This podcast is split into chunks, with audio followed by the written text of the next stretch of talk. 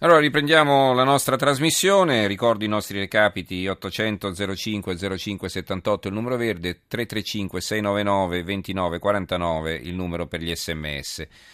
Ci scrive Francesca dalla Sicilia, Renzi è solo una rivista, sta portando avanti il lavoro che non è riuscito a Berlusconi. Eh, Luigi sinistra è estendere i diritti anche a chi ora eh, non ne ha e il Jobs Act è il tentativo di rompere il doppio binario dell'assistiti dalle casse integrazione e mobilità e tutti gli esclusi da qualsiasi forma di tutela sociale.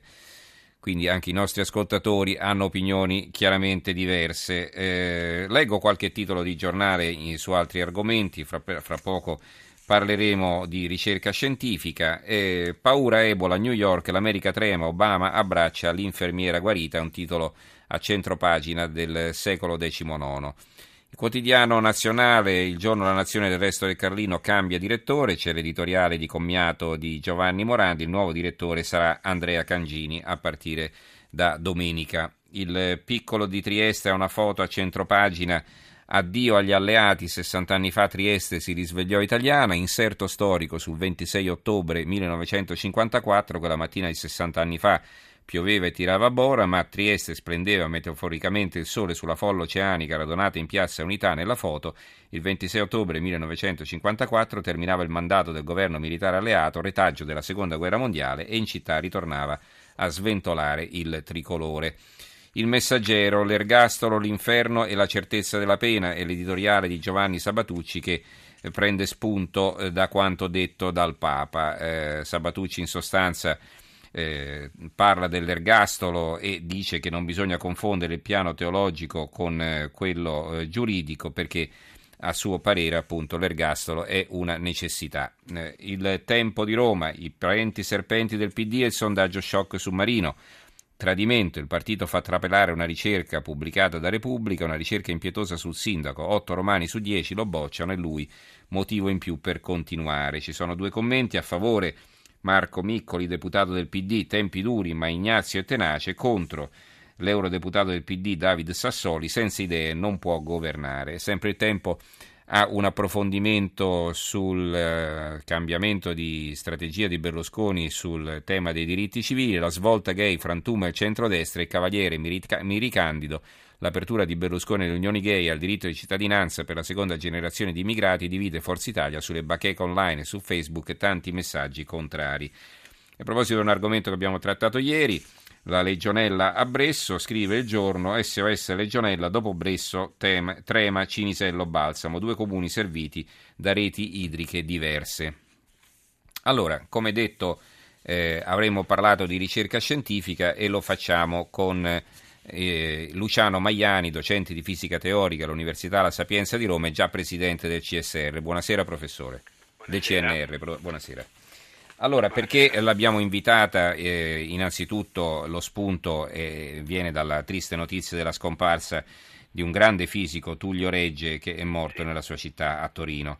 Eh, leggo questo inizio di editoriale che poi gira all'interno, pubblicato dal secolo XIX e da un altro fisico, Carlo Becchi, regge il mio fragile amico genio, eh, scrive Becchi a Orbassano, vicino a Torino, dove viveva costretta all'immobilità dalla distrofia muscolare di cui soffriva da più di 40 anni, si è spento ieri a 83 anni lo scienziato Tullio Regge. La distrofia muscolare è una malattia che progredisce con estrema lentezza ma in modo inesorabile. Tullio è stato un grande scienziato, la lista dei premi e delle medaglie che ha ricevuto, dal premio Heinemann all'Einstein alla medaglia d'Iraq è impressionante. Esiste un titolo magico Poli di Regge che è apparso nella letteratura scientifica decine di migliaia di volte a partire dalla fine degli anni 50 e continua a essere attuale ancora oggi. Il nome di Regge appare inevitabilmente nei testi sulla gravità quantistica. Su questo tono si potrebbe proseguire e scrivere centinaia di pagine, ma invece quello che il suo ricordo evoca in primo luogo in me è l'eccezionalità della sua personalità. Ho conosciuto Tullio Regge nei primi anni 60, quando era appena laureato, veniva volentieri a Genova che chiamava Torino Mare per varie ragioni. Allora, eh, lei professor Maiani immagino abbia conosciuto Tullio Regge, no? Sì, certamente, sì. Non, così, non così strettamente come il mio amico Carlo Becchi, ma insomma ci, da, ci conoscevamo da 30 anni, sì. Che cosa Anche ricorda di lui? Ma appunto la sua personalità, nell'articolo che lei ha citato viene ampiamente detto dei poli di regge e della loro attualità, è un'idea che diciamo, resterà nella fisica teorica e che attualmente è impiegata in maniera estremamente sistematica e approfondita nelle teorie più avanzate della gravità quantistica. Detto questo, Tullio era un personaggio scintillante, eh, tagliente ma allo stesso tempo generoso, eh, capace di battute eh, folgoranti, era molto interessato alla fantascienza, all'astronomia e a tutto quanto, era un personaggio curioso e certamente di grande rilevanza, di grande spessore. Ecco, noi italiani eh, sforniamo eh, scienziati di livello mondiale, eh, non di rado, insomma, non, non, dobbiamo ritornare indietro ai tempi di Enrico Fermi, ma ne abbiamo avuti tanti altri in seguito. Eh, ricordo per tutti Fagin, l'inventore del microprocessore, insomma. Quindi voglio dire, però molti poi non riescono a trovare sfogo alla, alle loro attitudini, al loro genio qui in Italia, dove diciamo, la ricerca scientifica non è mai eh, adeguatamente supportata e questo è un cruccio che ci portiamo avanti da sempre praticamente. Ma sì, diciamo con tutto quello che si fa di parlare della ricerca scientifica, poi alla fine dei veri sostegni non si vedono all'orizzonte. Per restare nell'ambito di Tullio Regge, Tullio come eh, anche Nicola Cabibbo, Raul Gatto, Bruno Tusce, eccetera, fanno parte di una generazione che si è formata sull'onda di un grosso sostegno eh, alla ricerca scientifica in Italia, il eh, desiderio di modernizzare il paese, di spingerlo sulle sfide tecnologiche più avanzate. Questo ha creato una classe di scienziati di grandissimo livello come quelli che ho appena nominato, ma ce ne sono molti altri, quelli che ho nominato sono fisici teorici, ma noi abbiamo avuto anche una fortissima eh, classe di fisici sperimentali, primo fra tutti basta ricordare Carlo Rubbia che eh, ha preso il premio Nobel nel 1984. Quindi la scuola di fisica italiana formata all'inizio da Enrico Fermi e poi successivamente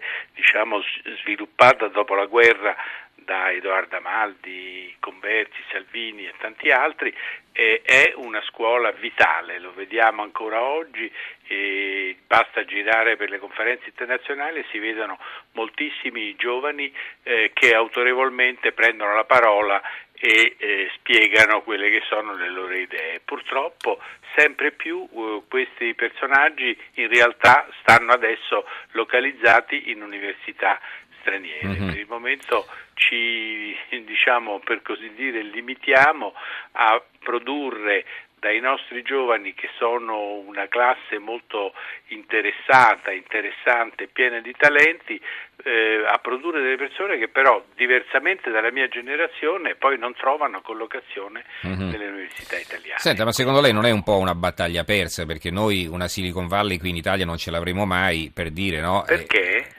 Eh, beh, perché, insomma... perché mai? L'Olivetti mm. ha, fatto il primo eh, laptop computer al mondo.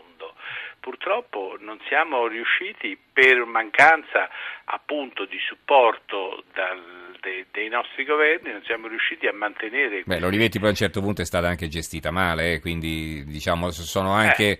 Sono anche diciamo, responsabili di, di, un fallimento di un'azienda che era un gioiello, insomma, non è che eh, dobbiamo dare sempre la colpa agli altri o no? Diciamo è stata anche gestita male.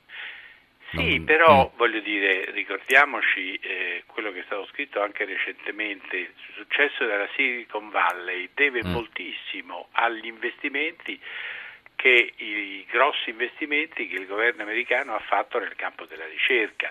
In Silicon Valley non hanno inventato niente, non ci sono, eh, diciamo, la, la, la, web è stata inventata al CERN, non è stata inventata da Silicon Valley, però naturalmente u- utilizzando le scoperte e la base di ricerca che proviene da eh, appunto eh, programmi di, di, largo respiro governativo, lì può prosperare una Silicon Valley, può prosperare una eh, classe di imprese nuove che si basino sulla tecnologia. Però negli ultimi anni invece abbiamo assistito ad un eh, svilimento del ruolo che la scienza e la tecnologia possono avere nel nostro paese, appunto sull'idea che in fondo perché da noi non allineerà mai. Però personaggi di classe come Tullio Regge, Carlo Rubbia o Nicola Gabibbo li abbiamo avuti, non vedo perché non potremmo averne uh-huh. ancora.